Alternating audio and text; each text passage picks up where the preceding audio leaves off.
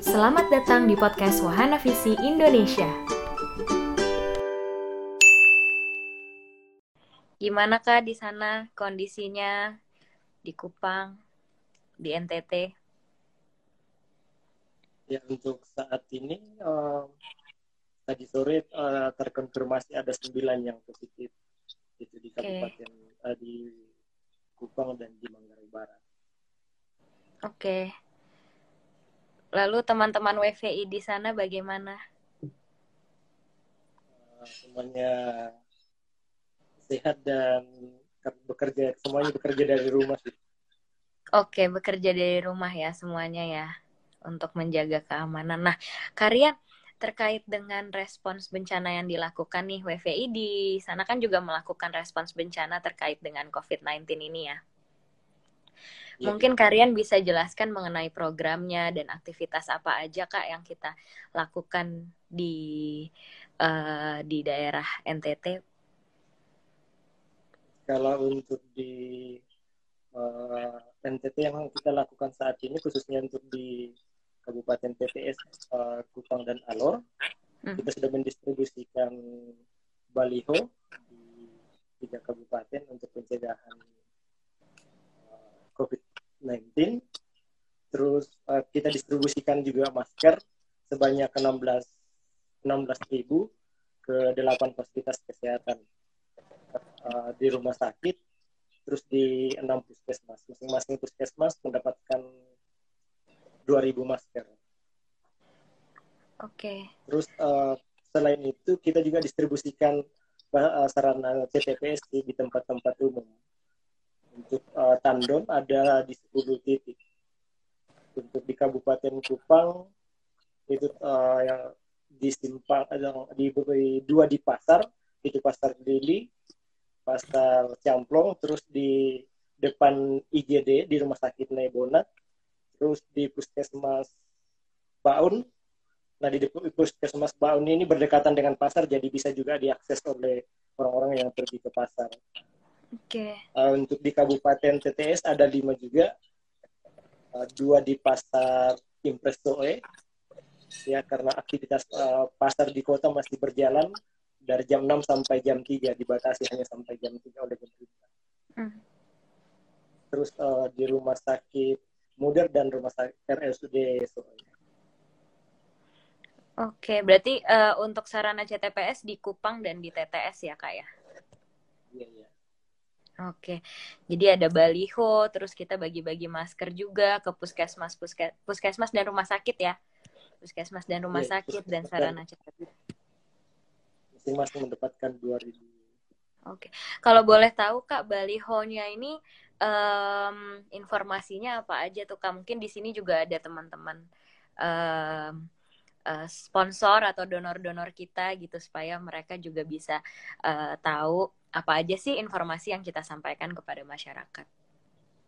Kalau di balihonya yang kita distribusikan kemarin itu terkait dengan bagaimana pencegahannya sih fokus untuk uh, sarana bagaimana mencuci tangan yang baik dan benar sih. Oke, nah kalian uh, yang cukup banyak yang penasaran juga nih kalau misalnya untuk daerah khususnya di NTT dan banyak juga wilayah-wilayah dampingan wahana visi kan mereka aksesnya juga cukup sulit. Lalu uh, secara sinyal dan listrik juga banyak yang masih sulit gitu. Nah, bagaimana uh, eh, WVI berperan nggak untuk menyampaikan informasi itu kepada um, masyarakat-masyarakat yang kita dampingi di lapangan dan bagaimana mereka menanggapi tentang pandemi ini gitu, Kak?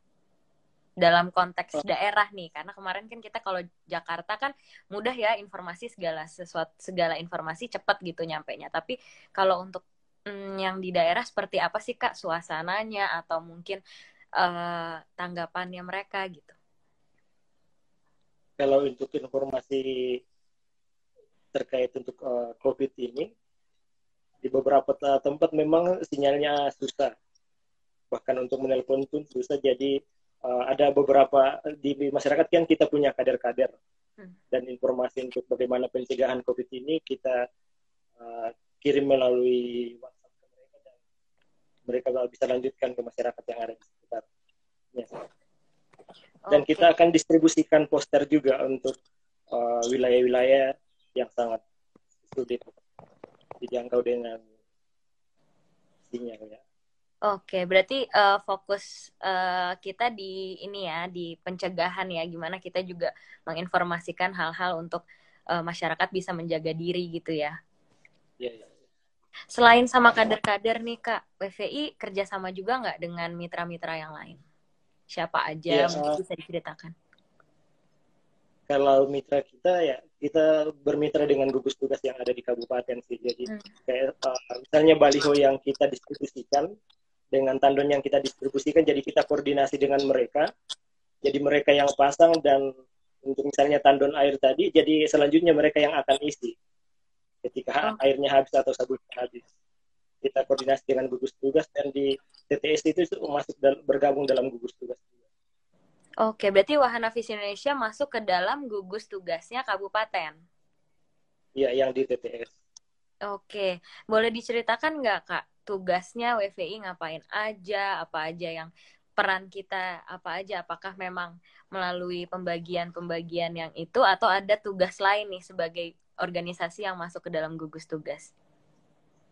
Hmm, pembagian perannya sih uh, kita di bagian ini sih untuk uh, bagaimana untuk mendistribusikan bagian logistik sih dengan oh, okay. uh, fokus pada pencegahan.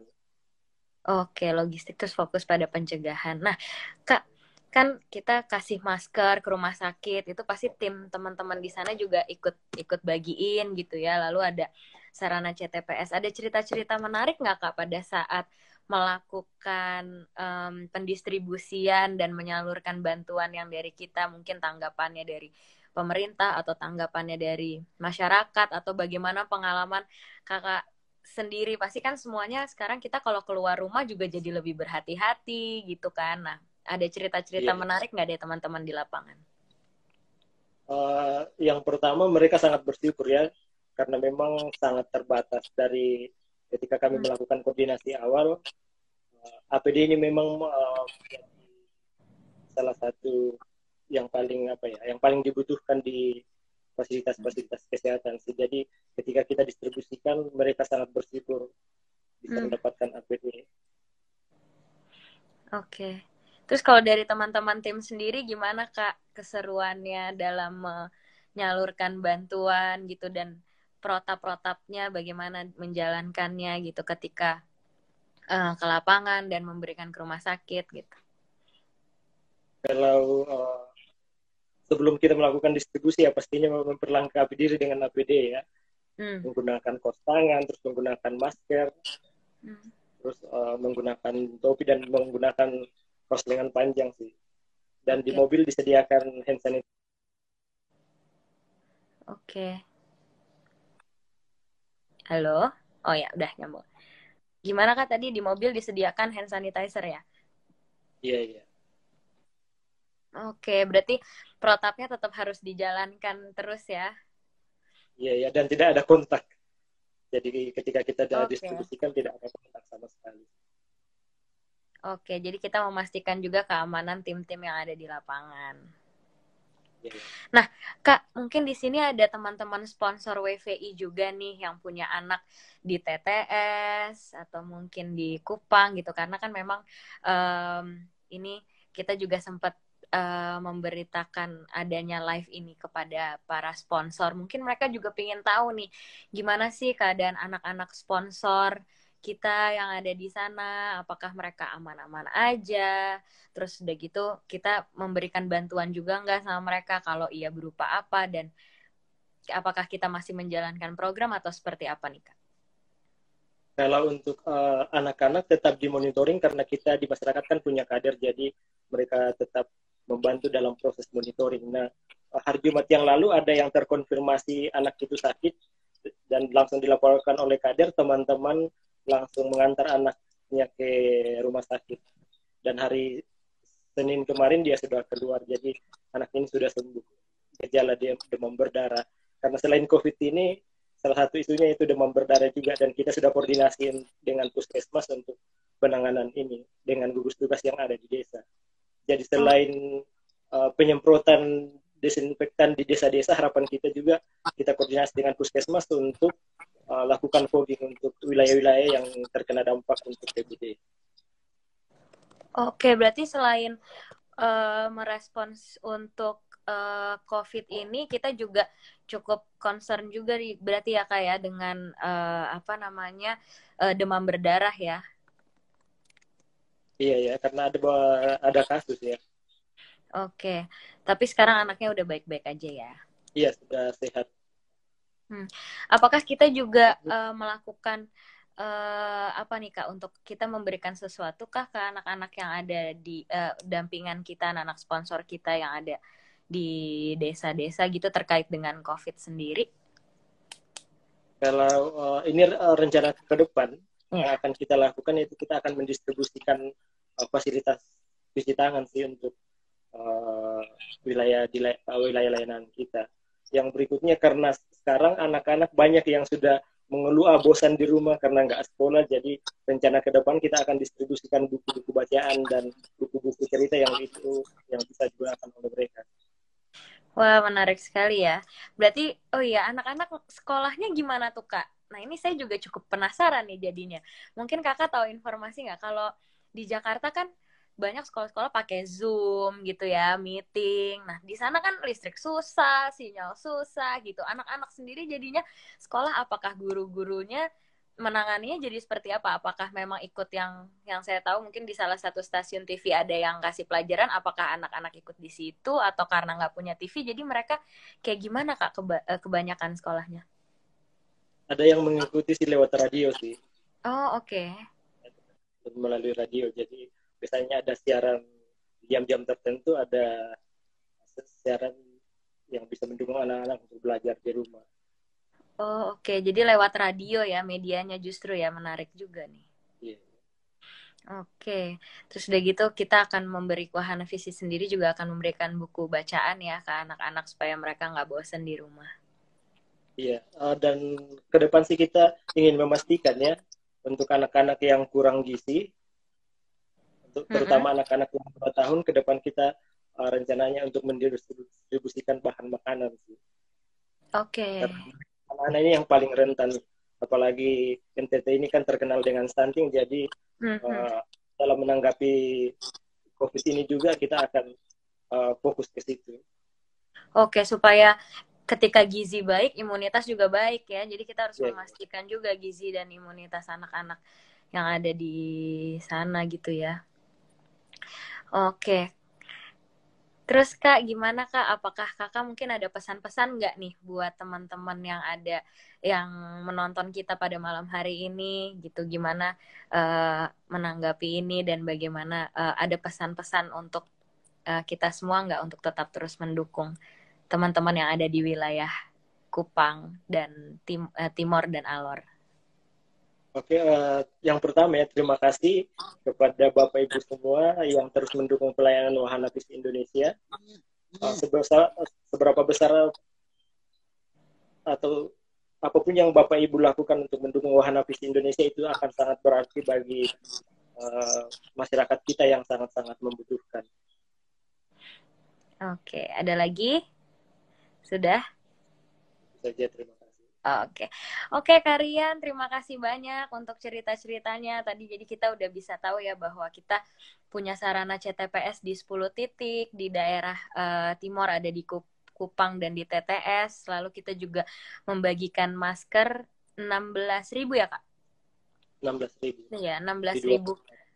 Oke, apa 16 masker untuk puskesmas dan rumah sakit. Lalu kita juga memasang baliho yang bisa dibaca oleh masyarakat uh, di sana mengenai bagaimana cuci tangan pakai sabun karena memang cuci tangan pakai sabun ini juga cukup menjadi isu ya tanpa adanya COVID sendiri sebenarnya Wahana Visi Indonesia juga melakukan uh, promosi cuci tangan pakai sabun ini ke masyarakat gitu ya. Oke, okay. uh, lalu oh ini ada yang bertanya nih, biasanya join sama organisasi lain apa enggak? Oh ya, bagaimana tuh Kak kalau di lapangan di Kupang? Apakah uh, eh, WVI join dengan organisasi lain atau misal atau memang untuk COVID ini kita bermitranya dengan kader-kader dan pemerintah yang udah uh, kerja sama-sama kita. Ya, seperti yang saya sampaikan tadi ya, uh, eh, WPI juga terlibat dalam gugus tugas dan uh, dalam gugus tugas itu ada selain pemerintah ada juga organisasi-organisasi lain yang terlibat di dalamnya dan uh, selain itu melibatkan gereja Oke, berarti kita melibatkan juga uh, gereja yang ada di sana ya. Oke, kalau gitu. Ya, Kak, uh, waktunya Kakak sudah habis. Kita akan bergabung lagi Oke. untuk mendengarkan kabar di Kalimantan Barat bersama dengan Kak Eta. Terima kasih banyak, Karian. Sama-sama.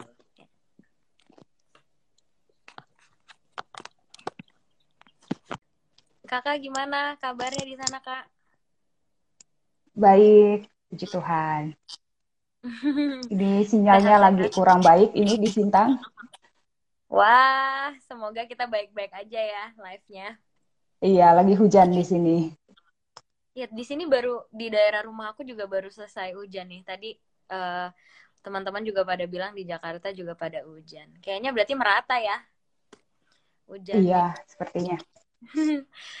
Terus bagaimana Kak Eta keadaan teman-teman yang ada di Sintang, Malawi, dan teman-teman di Kalimantan sekitarnya? Uh, kalau terkait dengan COVID-19 ini, uh, terbaru kemarin ada penambahan 9 kasus di Kalimantan Barat dan uh, dua kasusnya itu uh, terjadinya di Kabupaten Sintang seperti itu. Jadi memang uh, apa Kabupaten Sintang ini juga merupakan rumah sakit rujukan. Kalau sebelumnya itu memang ada pasien di Kabupaten Sintang tapi bukan uh, asalnya dari kabupaten ini, tapi dari kabupaten tetangga seperti itu. Tetapi sekarang uh, sudah ada confirm dua orang yang memang positif uh, COVID-19 sehingga uh, sudah mulai semakin uh, fokus lah untuk bisa menjaga uh, kondisi di Kabupaten Sintang khususnya. Karena kalau saya uh, operasionalnya di dua kabupaten, di Melawi juga. Kalau di Melawi memang sejauh ini belum ada yang confirm untuk positif, tetapi memang yang reaktif hasil rapid testnya sudah beberapa seperti itu. Sehingga memang uh, tetap ya walaupun kami mungkin agak di uh, hulunya Kalimantan Barat, tetapi tetap juga perlu concern terkait dengan isu ini. Kayak gitu. Oke, berarti uh, baru juga terkonfirm berarti ya. Dan teman-teman sendiri uh, sekarang gimana kak? Berarti semuanya work from home ya? Ya, jadi kalau di Wahana Visi kita sudah membagi beberapa staff, jadi masih ada staff yang esensial bahasanya, jadi masih tetap bisa uh, berkantor dan berkegiatan bersama dengan masyarakat, tetapi memang uh, jauh berbeda dengan kegiatan yang biasa kita lakukan. Jadi dalam satu bulan ini program terkait dengan respon yang sudah dilakukan di Kabupaten uh, melalui Sintang. Kita sudah melakukan uh, distribusi masker untuk tenaga medis. Ada 24.960 Uh, 24.000 masker medis yang kita support untuk 12 puskesmas di Kabupaten Melawi. Dan ada 960 masker uh, N95 yang kita support untuk uh, enam puskesmas yang ada di Kabupaten Melawi dan Sintang seperti itu. Kita juga sudah membangun satu sarana CTPS uh, eh, di salah satu polindes di Kabupaten Sintang. Dan kalau untuk di Kabupaten Melawi bersama dengan eh, rekan-rekan uh, PATBM kita juga distribusi uh, sabun dan uh, masker kain untuk uh, pencegahan. Jadi ada sekitar 563 uh, rumah yang sudah kita support terkait dengan uh, sarana CTPS dan sama seperti tadi Rian juga uh, Wahana Visi juga concern terkait dengan uh, memampukan masyarakat untuk terinformasi terkait dengan konten-konten uh, uh, untuk COVID pencegahan COVID-19 ini. Jadi kita udah pasang beberapa uh, banner, kita juga distribusi leaflet supaya memang masyarakat tetap terinformasi. Kondisinya memang beberapa wilayah di Melawi Sintang ini akses internetnya tidak ada. Jadi kami juga usahakan untuk mungkin wilayah-wilayah yang uh, akses internet dan juga sinyalnya tidak ada masih dengan uh, isu COVID-19 ini seperti itu. Wow, oke, banyak juga ya yang teman-teman lakukan.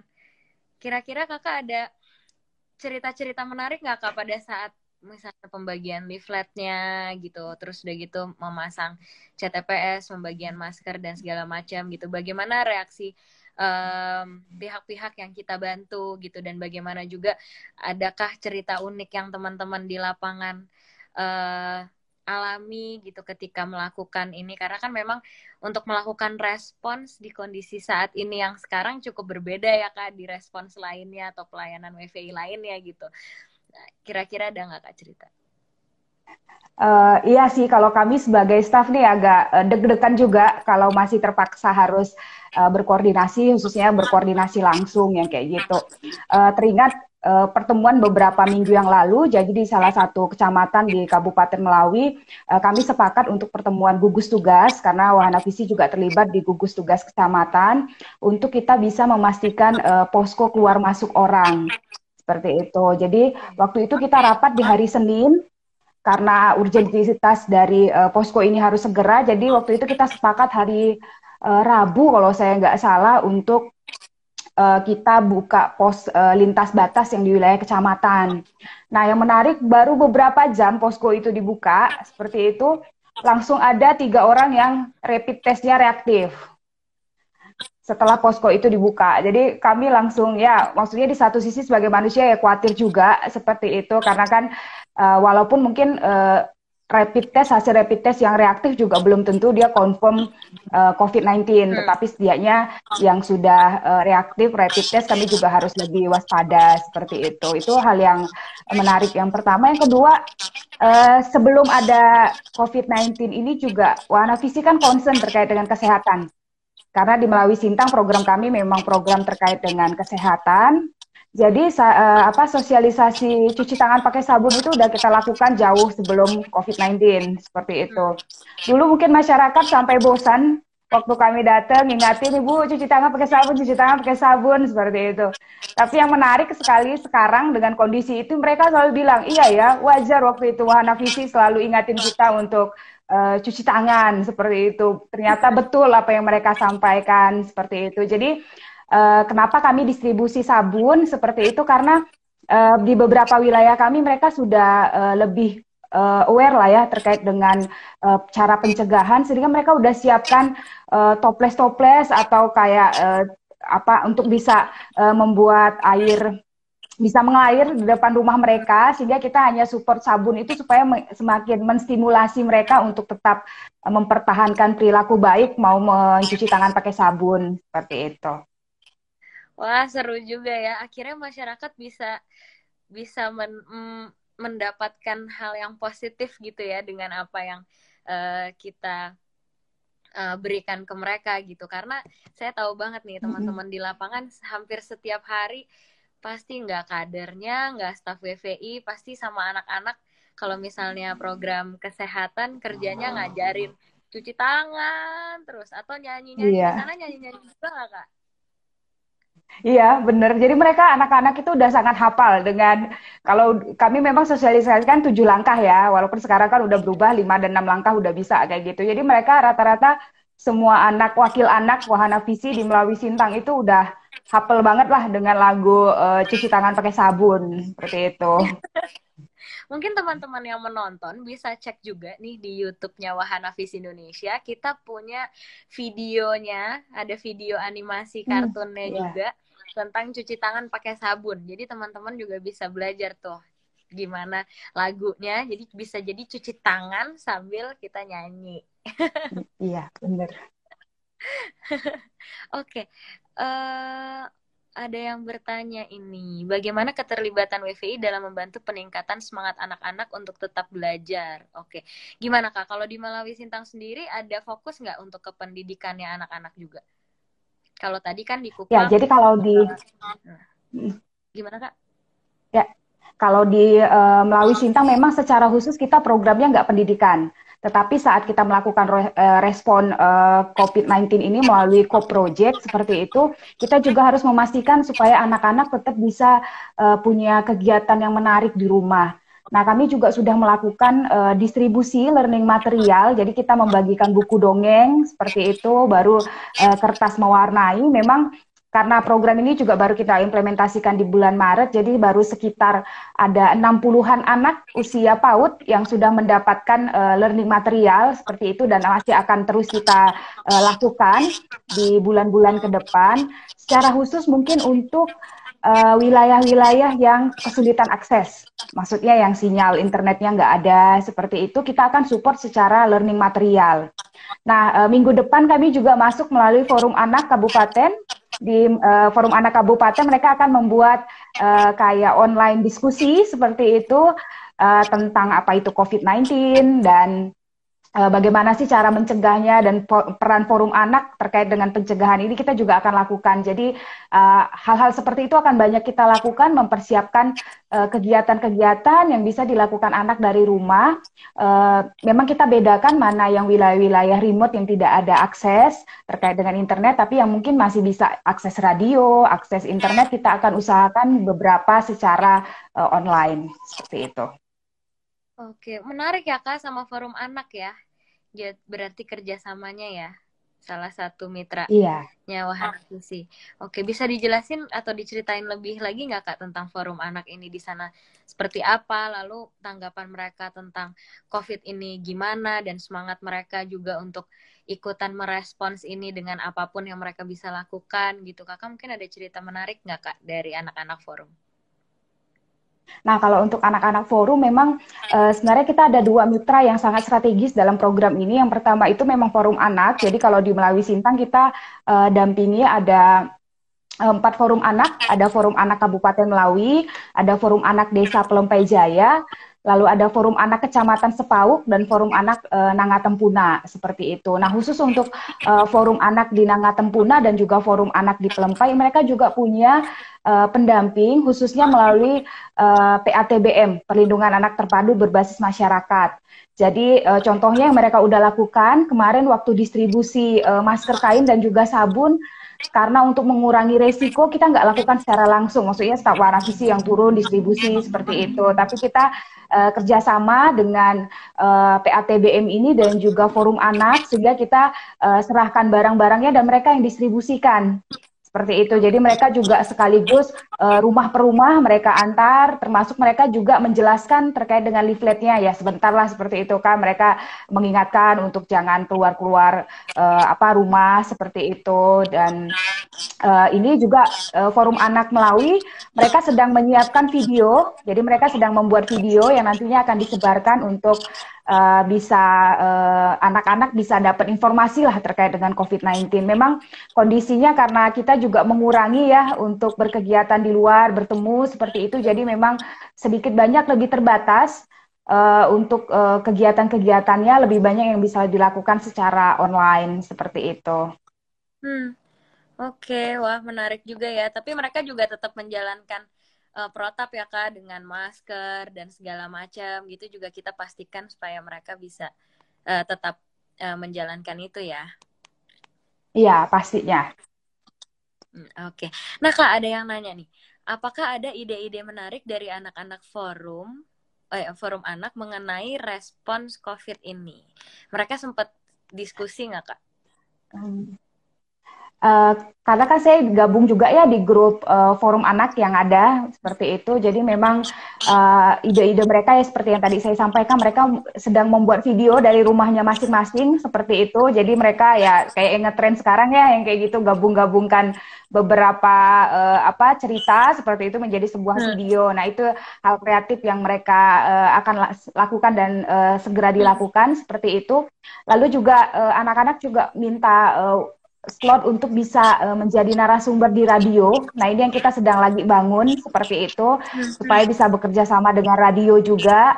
Jadi mereka yang bisa jadi uh, narasumber atau mungkin bisa jadi mereka juga yang nge-host di uh, radio yang akan uh, mereka tayangkan seperti itu. Jadi uh, kemarin sih ide itu saya tangkap aja jadi minta ke adik-adik ini kira-kira temanya apa seperti itu biar mereka yang menentukan uh, temanya dan mereka yang mempersiapkan sumber daya mereka. Jadi siapa yang akan jadi narasumber, mereka yang akan cari uh, apa teman yang bisa menjadi narasumbernya juga itu sih beberapa ide yang sempat saya uh, dengar dari eh, anak-anak uh, uh, forum seperti itu.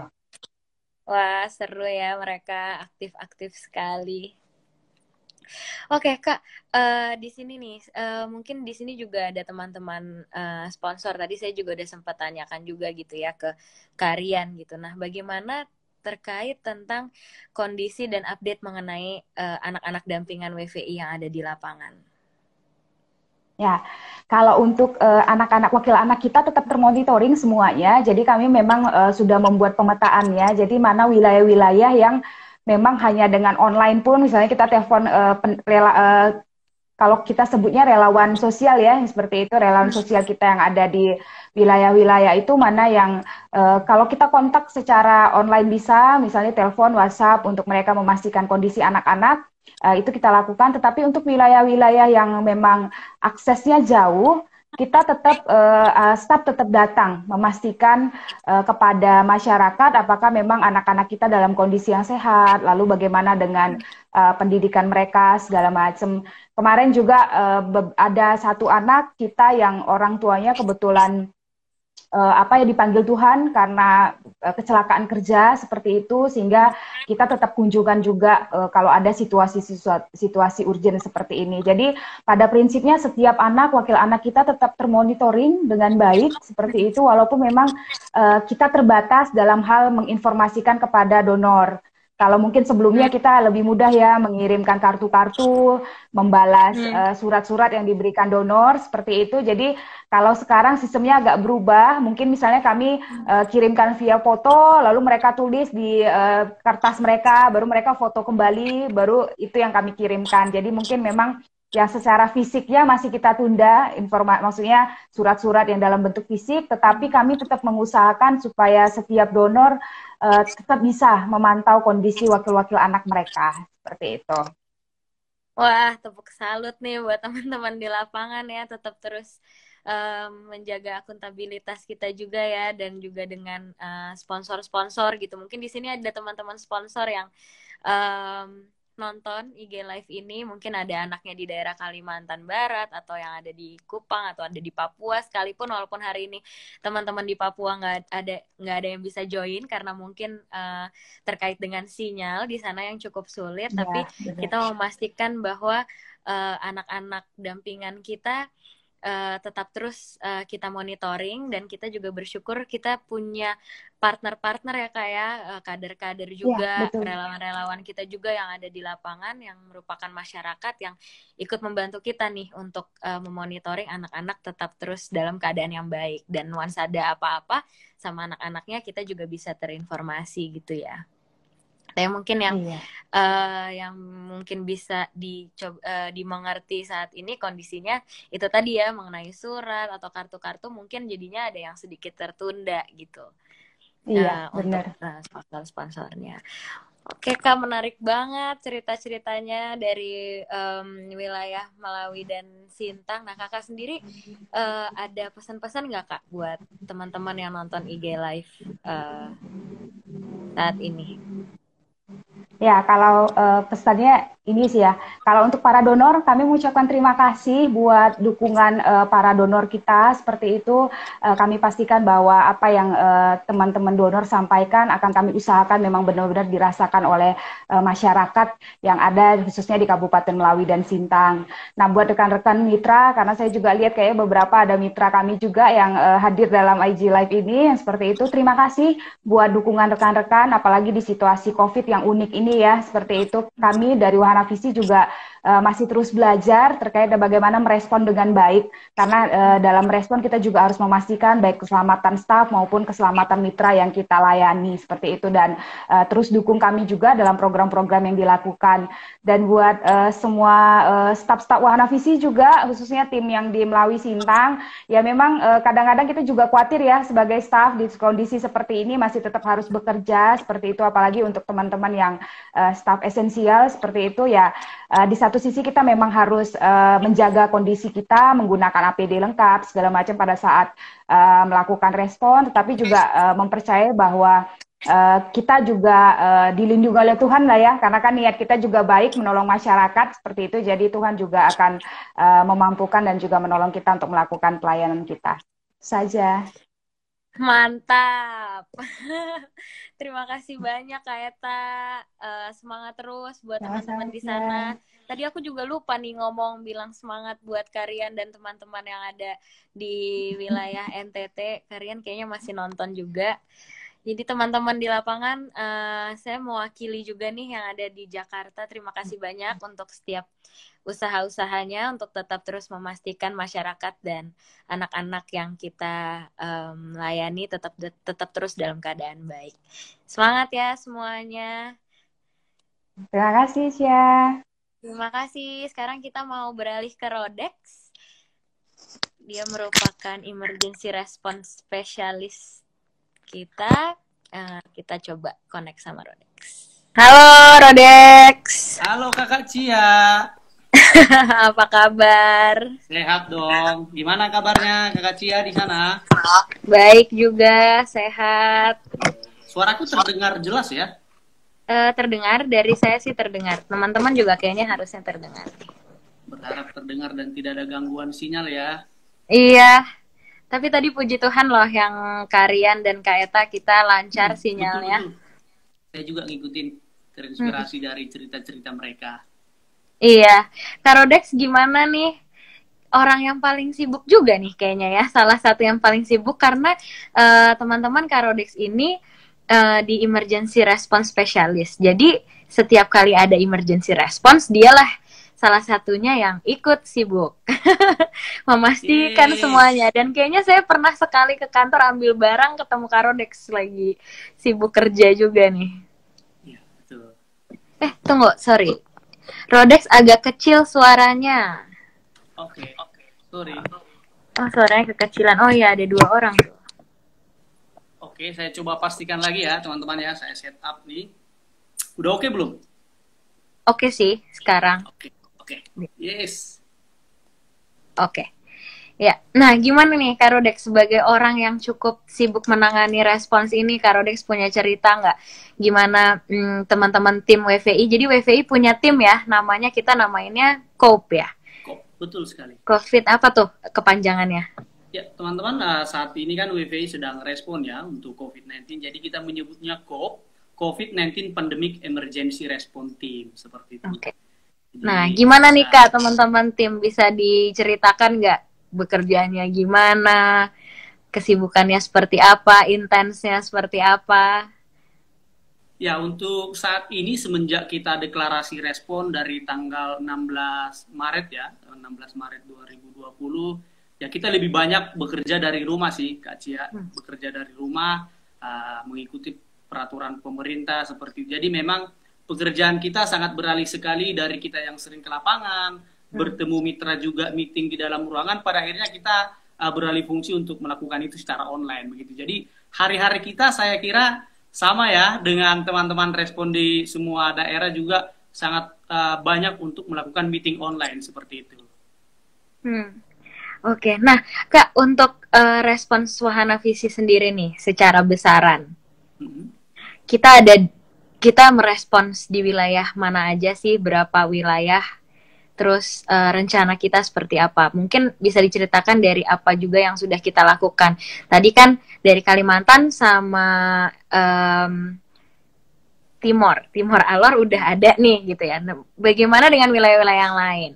Gitu misalnya seperti Sumba mungkin atau Papua gitu. Surabaya gitu. Bisa diceritain nggak Kak? Oke.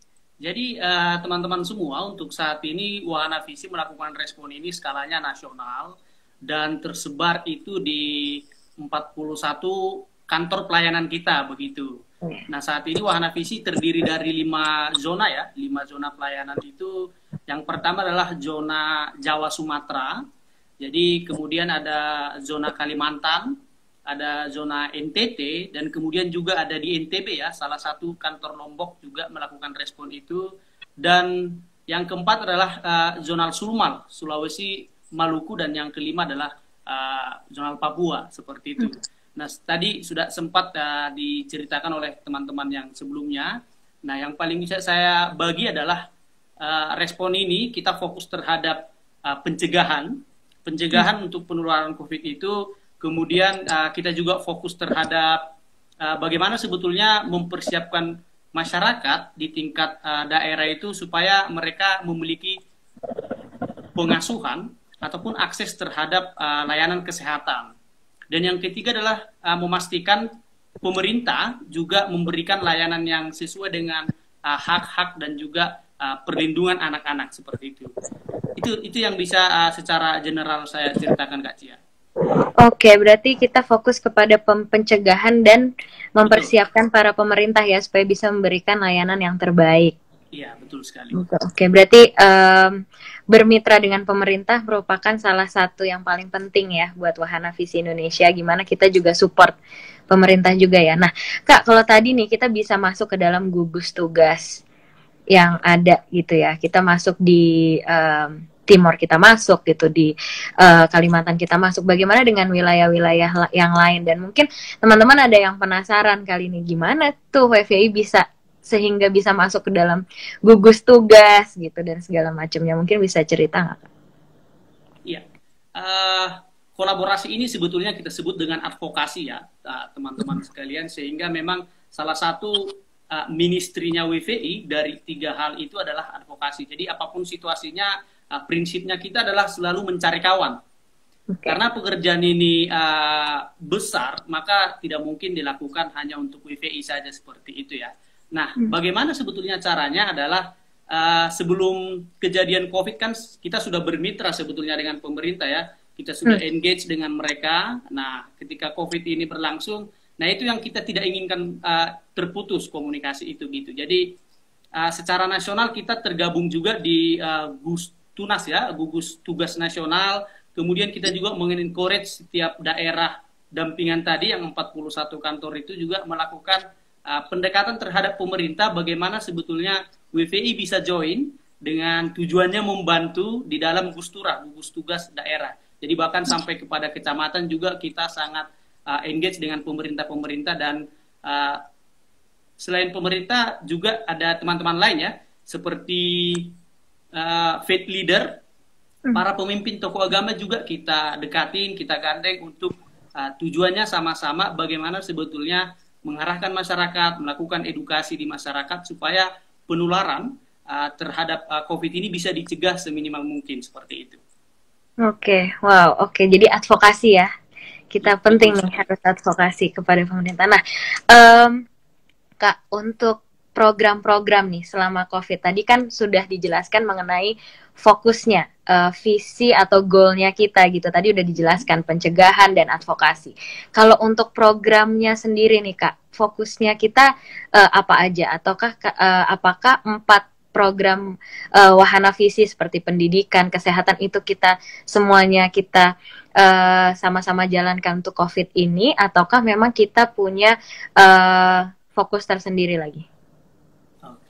Iya, teman-teman sekalian, dengan skala nasional yang cukup luas, maka pendekatan wahana visi memang untuk saat ini lewat sektor uh, pendidikan juga kita lakukan, kemudian sektor child protection ataupun perlindungan anak, kemudian uh, yang ketiga adalah sektor WOS, water hygiene and sanitation, bagaimana mendorong masyarakat untuk memiliki perilaku hidup bersih dan sehat, dan uh, kita juga uh, mendorong untuk teman-teman uh, di sektor livelihood lah mata mata pencaharian juga akan dikerjakan.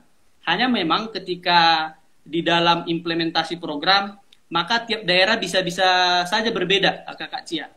Misalkan okay. tadi Kak Eta cerita bahwasannya di Kalimantan Barat itu mereka akan lebih fokus terhadap uh, bagaimana sektor WOS, pembangunan hmm. cuci tangan pakai sabun seperti itu. Nah, kalau kita misalnya melihat dari konteksnya teman-teman kita di Papua, maka konteks education akan lebih uh, menjawab kebutuhan masyarakat yang ada di sana seperti itu. Nah, kalau kita misalnya berpindah kembali ke uh, zonalnya Sulmal, Sulawesi uh, Maluku, nah teman-teman di sana juga bisa melakukan WOS dan juga bisa melakukan education seperti itu. Nah, untuk Jatra yang saat ini sedang uh, kita fokuskan juga karena memang kasus yang paling terbesar ada di terpusat di Jakarta ya dan juga uh, daerah Surabaya seperti itu. Nah, untuk tiga hal sektor tadi itu kita upayakan untuk bisa dilakukan semuanya seperti itu. Nah, untuk NTT seperti yang tadi diceritakan Bang Rian juga sektor WOS akan menjadi sangat uh, menolong kebutuhan masyarakat yang ada di di wilayah NTT oh. seperti itu Kak Cia. Oke, berarti um, fokus programnya Wahana Visi Indonesia tetap terus dijalankan, melainkan ini akan menjadi uh, direlevankan kembali ya kepada 41 titik daerah pelayanan tadi. Yang mana nih yang paling relevan dan paling dibutuhkan oleh um, masyarakat yang ada di uh, masyarakat tempat gitu ya.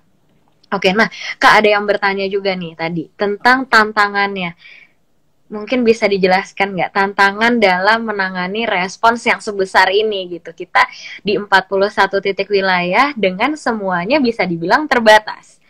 Resources kita terbatas gitu, connection kita terbatas gitu. Bagaimana nih tantangannya dan hal-hal serunya ada nggak nih Kak? Oke. Okay. Hmm, COVID-19 ini adalah sesuatu momentum ya, pendapat saya pribadi uh, sebab memang bahkan global dan Indonesia sendiri tetap berproses belajar setiap hari untuk melakukan responnya seperti itu. Sehingga tantangannya adalah sebetulnya tantangan internal kita sebetulnya internal diri sendiri bagaimana kita bisa uh, menerima situasi yang sangat berubah-berubah ini, menerima situasi yang kita tidak tahu bagaimana cara mengatasinya dan kemudian uh, pada akhirnya kita akan didorong untuk melakukan adjustment ya. Kita akan didorong untuk melakukan adjustment. Kita harus mau nggak mau kita harus menyesuaikan diri dengan situasi seperti itu. Hmm. dan saya yakin juga uh, tidak cukup sampai di sana. Untuk kita bisa keluar dari uh, situasi ini kita perlu akselerasi seperti itu. Dan itu juga yang dilakukan di tim respon uh, Wahana Visi Indonesia di Kopini gitu ya. Teman-teman uh, sendiri tahu bahwasannya salah satu ministry uh, Wahana Visi Indonesia adalah development hmm. seperti itu tapi kemudian ketika uh, COVID-19 ini sudah uh, menyebar ke semua daerah, maka kita pun belajar untuk melakukan adjustment di dalam pelayanan kita, di dalam ya. ministrinya kita. Sehingga itu sebabnya tiap semua kantor 41 kantor di seluruh Indonesia pada akhirnya mulai melakukan transisi di kantor masing-masing dari melakukan development menjadi melakukan emergency response seperti itu. Dan di di hari-hari kita kalau saya uh, lihat ya uh, sehari-hari dengan teman-teman sebetulnya itu tadi karena kita nggak bisa bertemu dengan masyarakat tapi kemudian harus menolong mereka maka kita harus cari cara yang paling kreatif sebetulnya ya jadi uh, di Wahana Visi sendiri kita mendorong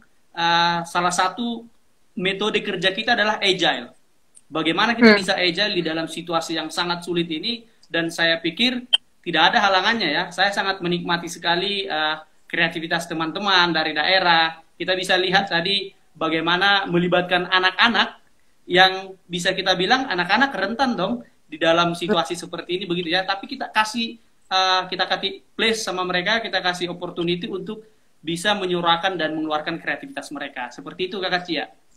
Wih, mantap nih jawabannya. Hebat banget. Jadi memang um, tantangan memang ada tapi kita terus dituntut dan terus didorong untuk menjadi lebih kreatif dan agile tadi ya, ya tanggap dan apa pun ya cepat ya mau nggak mau semuanya harus cepat berubah ya kak ya, ya. cepat berubah tapi jangan sampai kita menghilangkan esensi dari pelayanan yang kita punya. Benar nggak? Betul betul sekali ya kak Cia Oke, okay.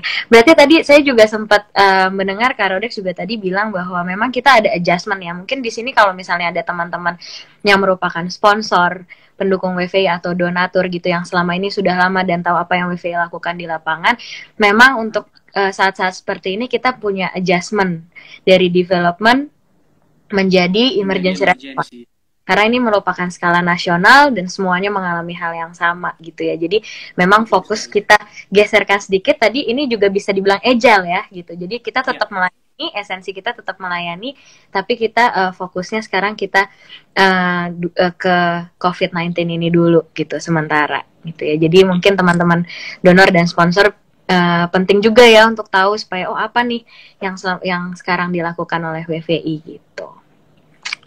Terima kasih banyak loh Karodex. Ini sebentar lagi udah mau satu jam nanti mati dengan sendirinya. Jadi okay. sebelum mati ada satu pertanyaan terakhir yang hmm. saya juga lupa nanya tadi harusnya nanya di awal-awal. Nah, WVI ini rencananya berapa lama akan melakukan respons COVID-19 ini supaya teman-teman juga bisa kebayang nih apakah memang sampai pemerintah bilang uh, COVID-nya beres terus kita beres atau kita juga memang punya udah punya set waktu kita sendiri. Oke, jadi uh, teman-teman sekalian untuk saat ini seperti yang saya jelaskan di awal adalah tahapan kita adalah emergency seperti itu ya emergency relief yang di dalam uh, kesepakatan kita bahwasanya kita memulai di bulan Maret dan akan upayakan berakhir di bulan September seperti itu. Tapi uh, kita tidak menutup mata untuk situasi yang saat ini juga berlangsung ya. Bahkan pemerintah sendiri sangat bekerja keras untuk mencoba nih memprediksi kapan sih sebetulnya COVID-19 ini bisa uh, selesai seperti itu. Nah, hmm. sama Wahana Visi juga melakukan hal yang sama kita sedang menyusun uh, skenario untuk bagaimana sebetulnya pendekatan kita yang paling terbaik nanti menghadapi COVID-19 ini. Jadi kemungkinan besar Kak Cia setelah fase ini berlangsung di dalam uh, looping emergency itu kan sebetulnya tidak berhenti hanya di tahapan emergency relief, tetapi hmm. harus dilanjutkan kepada uh, fase transisi begitu ya. Nah ini yang akan kita sedang kerjakan nanti dan di masa-masa mendatang seperti pendekatan kita terhadap sektor mata pencaharian juga akan menjadi fokus daripada wahana visi. Karena kita harus akui dampak daripada COVID-19 ini bukan hanya terhadap kesehatan manusia saja, tetapi kemudian sudah masuk ke dalam ranah-ranah yang lain seperti uh, mata pencaharian seperti dan itu yang akan menjadi fokus wahana visi ke depan. Kemungkinan besar bisa sampai tahun depan dan uh, ini juga menjadi ajakan bersama ya buat teman-teman yang sponsor mungkin ataupun teman-teman uh, lain yang selama ini mengikuti Wahana Visi ya mari berdoa untuk uh, suasana ini untuk situasi ini juga mm-hmm. supaya kita bisa mempersiapkan hal uh, yang terbaik nanti ke depannya. Seperti itu Kak Cia. Mantap, terima kasih banyak loh Kak Rodex. Berarti uh, salah satu pesan yang mungkin bisa disampaikan adalah kita tidak akan hanya berfokus pada emergency reliefnya saja, tanggap bencananya aja, tapi kita juga uh, mencoba tim COP ini juga memper, uh, mencoba untuk mempersiapkan masa transisi karena memang ketika ini terjadi banyak yang uh, mengalami kesulitan, contohnya salah satu yang mungkin ekonomi dan kita mencoba melihat berarti ya um, ke masyarakat dampingan kita juga apa nih dampaknya kepada mereka dan apalagi yang bisa kita support lagi gitu terutama tadi dalam mata pencaharian tadi ya untuk pemulihan ekonominya mereka. Gitu. Berarti kita juga akan uh, fokus kepada masa transisinya nanti ketika ini sudah selesai gitu.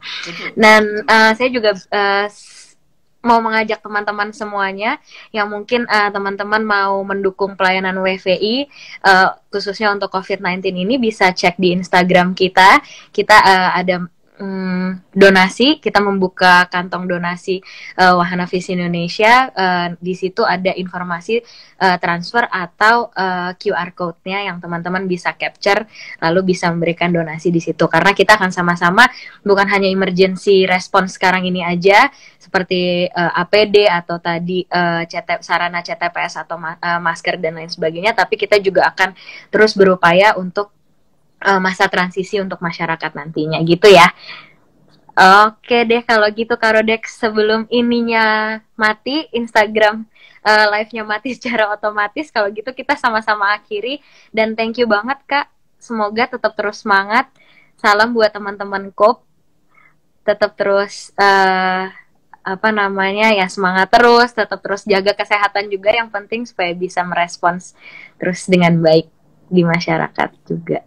Sama-sama Kak Cia, terima kasih juga sudah memberikan kepada kami kesempatan untuk sharing cerita dan uh, tetap jaga kesehatan ya untuk Kak Cia dan juga teman-teman semua di mana pun berada. Tuhan Thank you, Tuhan berkati dan terima kasih juga teman-teman yang udah uh, nonton. Uh, kalau gitu sampai di sini IG live kita dan sampai ketemu di IG live, di IG live selanjutnya. Dadah. Dadah. Pesan ini disampaikan oleh Wahana Visi Indonesia.